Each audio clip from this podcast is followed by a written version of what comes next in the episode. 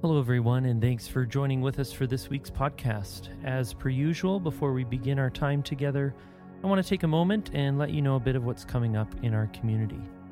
This weekend was Clyde's last with us as senior pastor, and so here in this episode, this is his final sermon for us entitled Endings and Beginnings.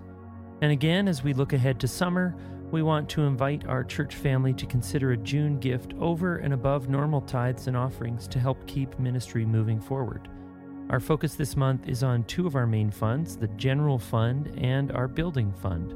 Our goal is to raise $375,000, and both of these funds are the financial lifeblood of our church and are two of the significant ways that we're able to live out the mission that God has called us to here in Calgary. The best way to know what's going on at Southview is by checking out our weekly viewpoint, and you can find a link to our viewpoint in the episode description of this podcast, or you can go on Realm and join the group Southview Family Updates, and that will make sure you're always getting the weekly viewpoint in your inbox. If you're new with us here in this digital space, we would love to hear from you, and you can find an online connection card at the bottom of that viewpoint, along with a prayer request form so that we can support and join you in prayer. Additionally, you can find us on Instagram and Facebook. But now today, no matter how you're joining with us, may each of our hearts be open and expectant, because God is here and Jesus invites us to bring all that we are and all that we're currently carrying to Him. In the name of the Father, the Son, and the Holy Spirit, let's seek the face of God together.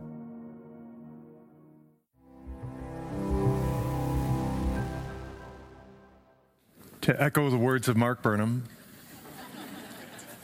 hello, friends. I truly am so thankful that you are here or joining in online on this weekend, which is a fairly significant weekend for us. And if this is your first weekend with us, we are so glad you're here. You must be wondering what in the world is going on. Well, at the conclusion of our worship gatherings this weekend, the reins of pastoral leadership at Southview will transition from me to Pastor Sam Seifert, who I am so thankful will lead as our interim leader until our next senior pastor is in place. And we are blessed to have my brother Sam guiding this role, along with the support of our elders, pastors, staff, and you, our church family. So, I have been praying, Father, what in the world can I say to my beloved family of brothers and sisters in Christ today? Because I know, and I confess this, I do not have the words to communicate my heart and thankfulness to you and to Christ our King today. And this has all reminded me of many years ago when my mom and dad drove me to the college that I was going to attend for the next 4 years. And once we had taken everything up to my dorm room, it was time for my parents to leave. We went to the parking lot to say goodbye. And I don't remember their exact words, but I knew it was a significant moment. And I knew it was emotional for them. And I thought I understood what they were feeling. As I came to discover, I did not understand. Because many years later, when it came time for Jillian and me to do the same with our son Taylor as we dropped him off at university out in BC, and then with our daughter Alexandra as we sent her off to study in Europe, it was a profoundly different experience. I mean, it was rightly sending them off to what God had next for them. And really, it was what we were supposed to do as parents after we'd loved, parented, discipled, and equipped them for their own endeavors in life. And I vividly recall those moments of departure as we prepared to leave Taylor at his new campus, and then as we sent Allie through the security gates at the airport. Because I felt that almost frantic parental impulse to pack in as many final words of guidance and encouragement to them as possible in those moments. Do you remember what we said about this? Do not forget about that. While knowing absolutely, this is good. This is a next step in their independence. This is what we equip them for. And so eventually saying to each of them, because there were not words sufficient, God is with you. We are covering you in prayer. You got this. But I can say that right along with those words was a voice calling out in the back of Jillian and my mind that was shouting, "What are you doing? This is so wrong. It's not time yet. Stay with us." And I can say that I feel again some of those very feelings today with you. And I can also say that far more profoundly, the Apostle Paul felt and expressed something like that with far more sensitivity to the Holy Spirit when he penned what scholars believe was likely one of his final letters, if not his very final letter to a church community. His letter to the Colossian church. Now, Paul wrote later letters to individuals, to Philemon, Titus, and Timothy, but one of his final letters to a church was Colossians. So I want to draw from a few themes of that departure letter today that really guide and prompt me in four closing words, four encouragements to you, my church family, even though I feel like leaving you a list of 50 words. I feel like jamming in as much as I can. Do you remember this? Do not forget that. Because I share these with a father's heart for you. So, four words. And the first emphasis of Paul in this letter. And so, the first word is simply family. What do you mean by family? Well, I'm prompted by what Paul writes in his opening chapter. If you can turn to the book of Colossians with me in your Bibles.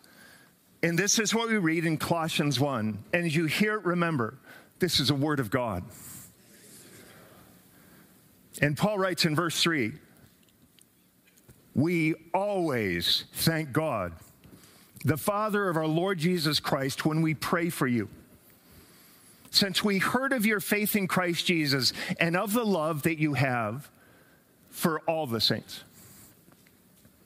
You know, we know that in most of Paul's epistles, he expresses thanksgiving, not just broadly to the whole church like he does here, but also specifically to individuals who partnered with him in ministry. He names them. So in this letter, if you flip to the end in chapter 4, verse 10, he names Aristarchus, my fellow prisoners, and Mark, the cousin of Barnabas, and Jesus, who is called Justus, and Epaphras, and Luke, the beloved physician, and Nympha, and the church in her house, and Archippus. On he goes. Now, this is one of those passages that we tend to kind of just read through and move on from quickly, don't we? But this passage, it's unusual. Why? Because when you compare this with the great spiritual writings of other faiths, like the Bhagavad Gita, the Upanishads, the Quran, or the Book of Mormon, or others, you notice that naming names, not just listing ancestry, but like Paul does here, is very unusual. You hardly ever see this. It is one of the uncommon characteristics of the Bible in its very personal, relational, familial tone, which again is uncommon. And one of the things it tells us is that, friends, this fake faith we walk in of following Jesus, it is not merely a private, inward, individualized faith, which really is the direction of most spiritualities of our day. But not with Jesus. This is a communal faith. It is to be lived not in individualistic, inward isolation, but in relational community, as a spiritual family, as challenging as we all know that can be. So as an expression of that reality, Paul lists many in the Colossian church family, because for one, you can't fully understand Paul's ministry without understanding the people and communities that supported, encouraged, and enabled his ministry. So Paul, therefore, here names names. So I want to do the same, because over these 25 years, I have been supported and able to minister by so many in this family. I truly wish I could name every individual, but it includes the men of my support group who have lifted me, challenged me, prayed for me in life and ministry. Thank you, brothers. It includes Shane, my prayer pillar. It includes the blessing of 4 ministry assistants who've served me just so faithfully. Kathy Haugrud, the day I walked in the door, and then Marian Duick, and then Barb Harvey, who's now in the presence of God. And then for the past 14 years, Mary Ellerby, who has served us all and continues to serve us all graciously. Thank you, my sisters. And I've also had the great privilege of serving with the wisdom, support, and prayers of the men and women who have served as elders. They have been a gift in my life. And with those elders, I've served with board chairmen who have walked as friends, as counselors, as sounding boards, as guides for me, including Mark Burnham, Dave Hendricks, Chris Elmquist, Rich Peters, Lee Thiessen, Mark DeMille, and Roy Harvey, our current chairman. Friends, we have been blessed. I have been blessed by them. And you cannot understand my ministry apart from them. Paul had his names, and I've been blessed with these, and so many others. Like my brothers and sisters who've served on our staff over the years and have been far more than just coworkers, but have truly been friends. Like Linda and Julia, Michelle and Bev and Jenny and many more. And then including my dear fellow pastors like Brett and Sam and Fernando and Justine and Spencer, Devin and Craig. And then also Sean and going back to Rob and Robin and Stan, James, Kelly, Michelle, Jane, Peter, Barb. I wish I could express every name. And then I think of every weekend. As we gather like this, I think of our welcome teams, of our ushers, of our tech teams, with Hannah leading us all so well. And then with all of our ministry teams to adults, youth, and children, and then our worship teams, like even this evening. And truly, I want to name you all, but I can't. But I look back there, and I see Doug and Faye, and I see Nicole, and that reminds me, Andrew is helping out technologically in the back here. And then I think back to Brandon and Stephen and Bill and so many more, all of whom have partnered in ministry and served so faithfully. You can't understand my ministry without those who have helped enable, support, and encourage it. For I, as Paul did, I thank God for you and I pray for you. I wish I could name each one of you. And including my family, who molded me deeply as I served. My sister Taylor and brother-in-law Mike are here in Calgary, who formed and mentored me in life and ministry profoundly. And then my McLaren family, who love and walk in life with me in all of my oddness. And above all, I name my wonderful children, Taylor and Natasha, and Alexandra and Samuel, and my amazing wife, Jillian, who all are incredible gifts from God. And I cannot believe they are all here. And you truly cannot understand my ministry without Jillian. I mean, you might know, she didn't sign up to be a pastor's wife. And when we met and started dating, I was heading to law school. Oops. But she has been an incredible partner, an encourager, consoler, inspirer, soulmate, advisor in my ministry and all of life. Thank you, darling. To all of you, my family, my friends, my fellow servants of Christ, I echo Paul as he expressed in Colossians chapter 1, I always thank God for the Father of our Lord Jesus Christ when I pray for you. That's the longest word. But then a second theme of Paul's. And so my second word is word. Word. Can word be one of the words?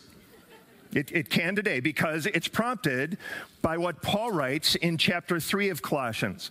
Listen to what he says here in Colossians 3:16. Let the word of Christ dwell in you richly, teaching and admonishing one another in all wisdom. By the word of Christ there, Paul is not referring to the word or message that Christ shared, but to the word about Christ, to this good news, this gospel, which is declared in this living and active word to us. So my family, let this word dwell in you richly. I know you've heard that from me before.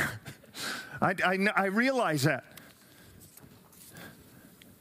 But let me just give you a brief fatherly encouragement, if I may. Take time to feed on this word daily in whatever pattern works best for you. Now, we know there are many wonderful books and resources about this word that are great for our feeding. But be sure that you read this word directly, not just books about this word. So a second word simply is word, meaning the word of God. Okay, then a third word, and really Paul's central theme in this, in every letter, it is this. It is the living word. It is Jesus, who is the word made flesh. Some of you might know that over the past 25 years, most times when someone would ask me what I was preaching on for the coming weekend, my answer would perhaps annoyingly be Jesus. Because regardless of what the text or topic of a sermon was, it eventually would lead us rightly to Jesus. And that's what Paul essentially is saying here in Colossians 3, verse 1, when he says, if you then have been raised with Christ, seek the things that are above, where Christ is seated at the right hand of God. Set your minds on the things above, on him, not on the things that are on earth. And by that, Paul doesn't mean just kind of be so heavenly minded that you're of no earthly good. No, but rather he is saying, let your life on earth be formed and guided by the realities of what and who is above. You know, Pastor Eugene Peterson, who is a mentor for me from afar in pastoral ministry, he echoed Paul when he exhorted that the senior pastor's primary role above every other responsibility is to stand amid this beleaguered, beautiful word and point their people to God, to point above, to point to Jesus. Because all of this, including all of life, is about him. So the pastor is to keep their people attentive to God, attentive to Christ. And that's why Eugene expressed, and I exhort you to remember, that the truth about the church is that we can have the most beautiful building, the biggest budget, and a preacher with a string of degrees after his name, and we can be so warm and friendly that we melt the snow right off the church roof. But if the message of Jesus Christ and him crucified, the message that God loves us, forgives us, and offers us new life, if that isn't preached and heard and lived, everything else counts for nothing. And that's why Paul would write so clearly in 1 Corinthians 1, we preach Christ crucified. Amen? And really, that's why at the top of every sermon I have written, I have John 15:5, and that prayerful declaration, Jesus, apart from you, I can do nothing. Because it's true. So we lift the highest praise to our Lord and Savior and King, Jesus Christ, because only because of him have any of us been able to do anything of worth and kingdom value. This is all about Jesus. So, beloved, keep attentive to him.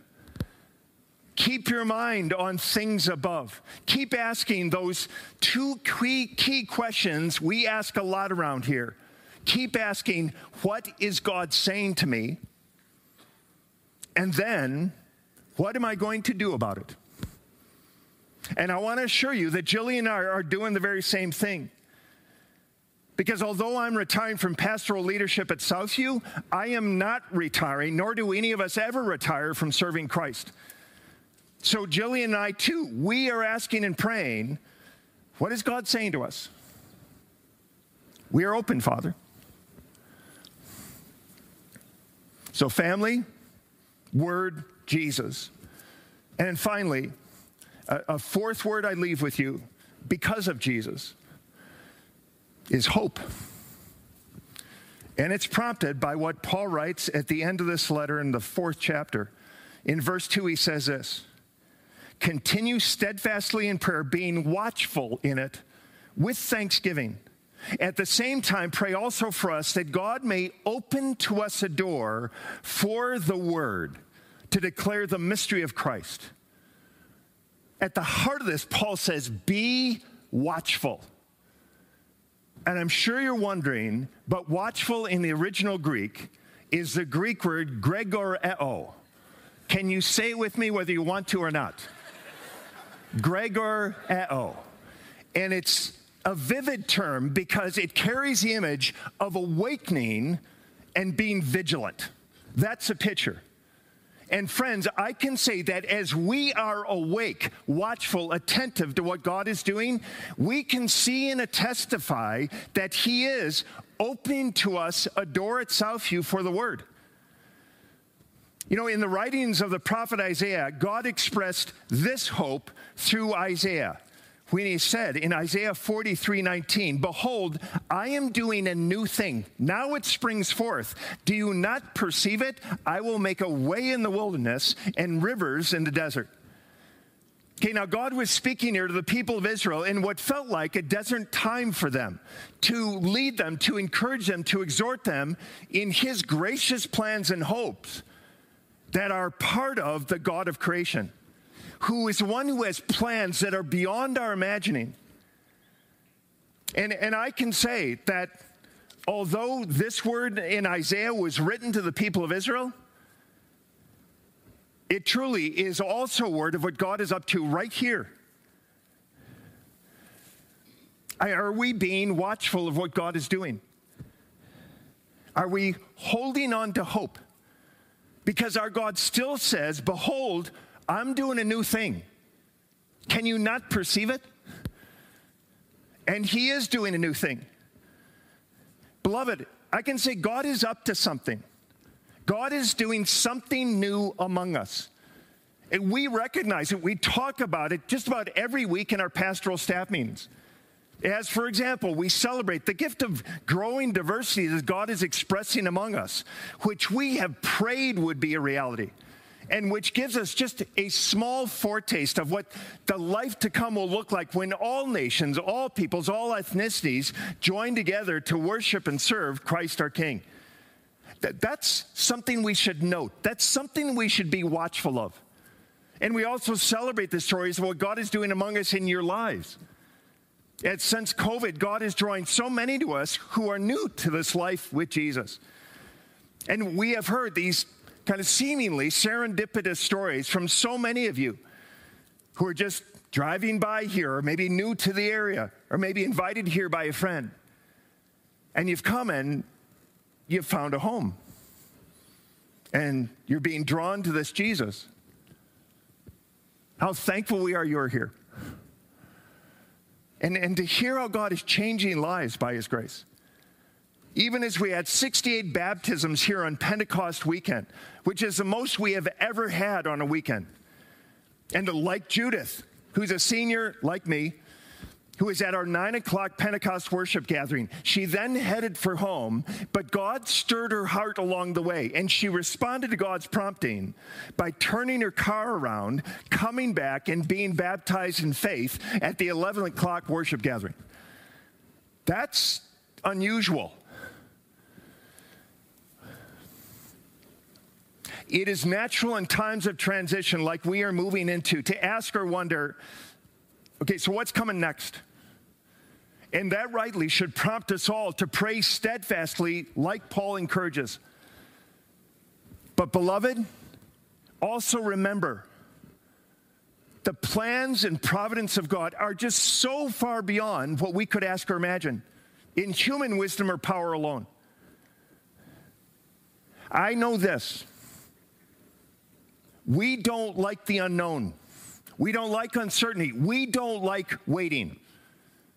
Somebody's got to say amen. Because that is us.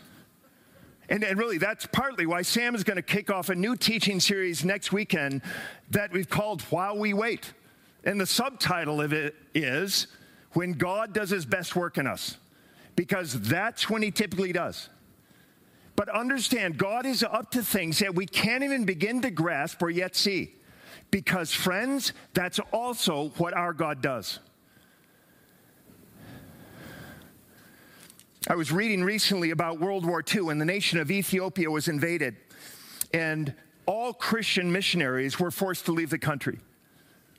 In one district, there was a church of about 70 people, 70 Christ followers. That was it. And the departing missionaries who had been pastoring that church understandably thought, we just hope they can survive. So there was a lot of praying, a lot of hand-wringing in the uncertainty. But a number of years later, when the missionaries were finally allowed to return, they found in that same district 60,000 followers of Jesus who were all organized into fully indigenous churches. And the missionaries were shocked, but we thought it depended on us. How dare they? You know, how does that happen? We often forget, we need to remember that our King Jesus promised in Matthew 16:18, I will build my church, and I will build it in such a way that the gates of hell won't even be able to stand against it. So friends, walk in hope, because Jesus is doing a new thing among us. So 4 words as my voice cracks, and as I conclude and as we move forward. Family, word, Jesus, and hope. And my friends,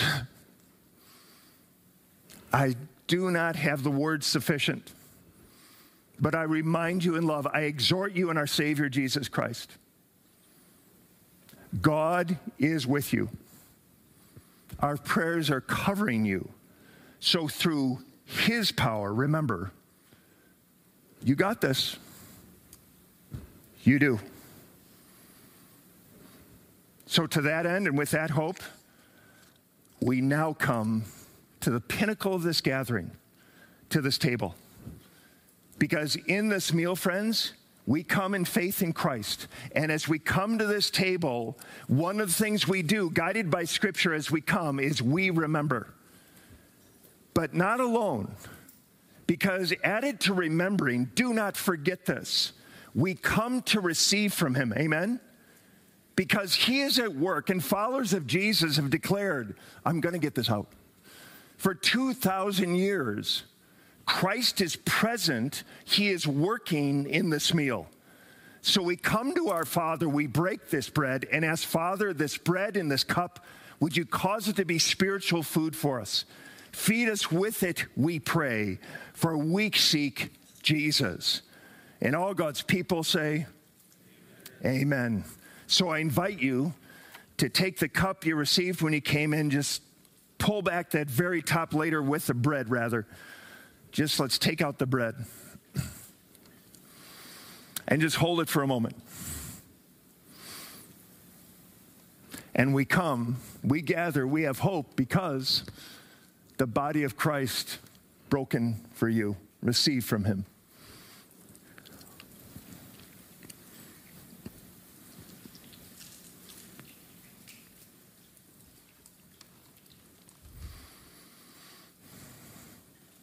And then with the cup, we come seeking his life, and let this drink remind you, his life by his Spirit flows through you.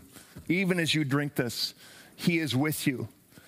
We have hope because the blood of Christ was poured out for you. Receive from him.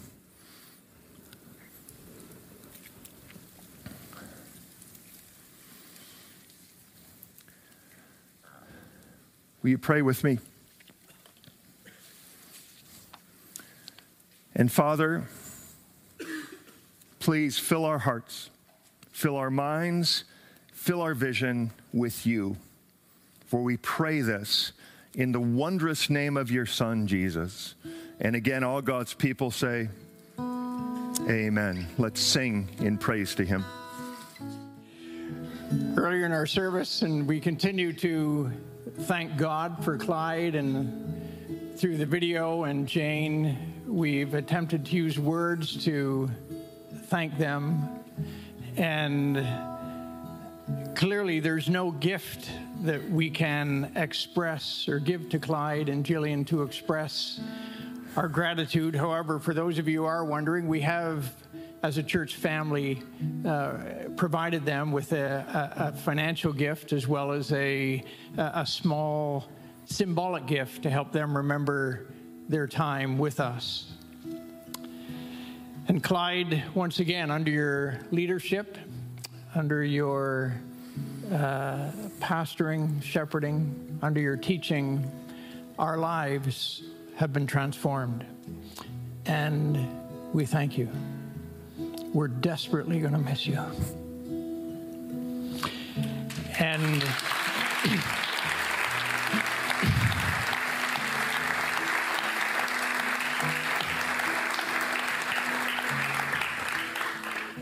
while we grieve your departure, we are trusting God for our future. But more specifically, right now, we want you to know that along with you, we're trusting God for your future, yours and Jillian's. And to that end, we as a church family would like to pray for you.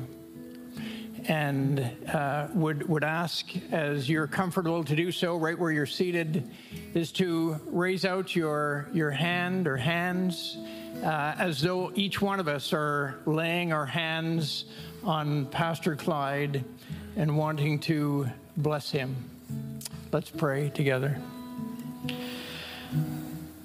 Our Father, we do thank you for Pastor Clyde, our brother in Christ, our shepherd, our leader, and our teacher.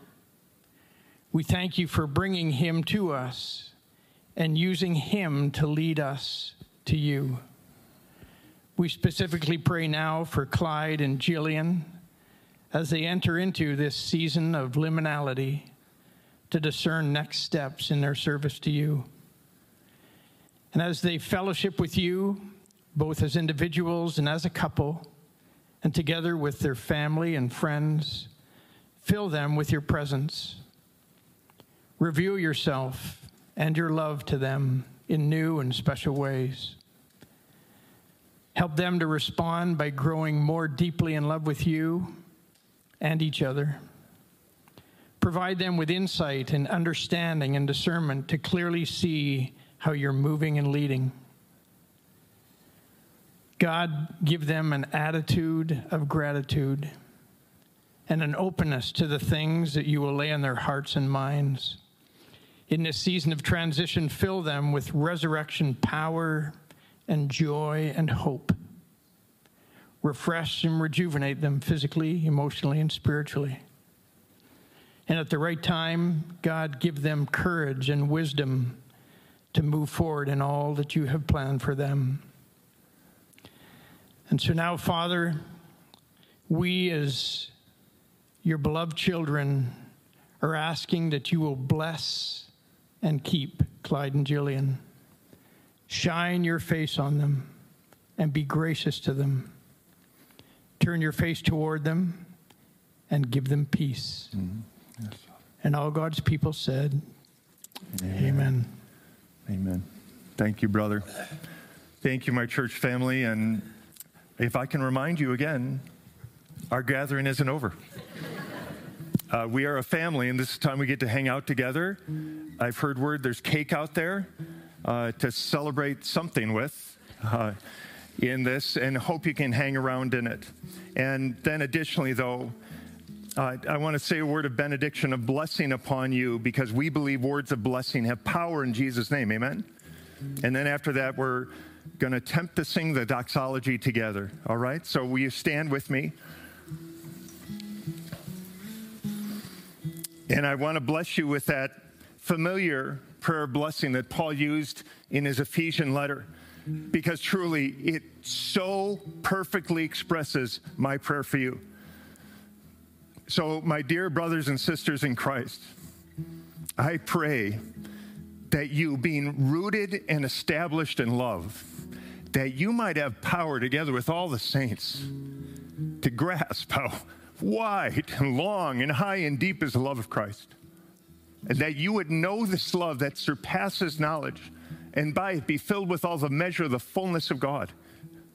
So now to him who is able to do immeasurably more beyond all we can ask or imagine, according to his power that's at work within us, to him be glory in the church, in Southview, and in Christ Jesus throughout all generations, in the name of the Father, and the Son, and the Holy Spirit. Amen? Let's walk in that hope, and let's eat cake.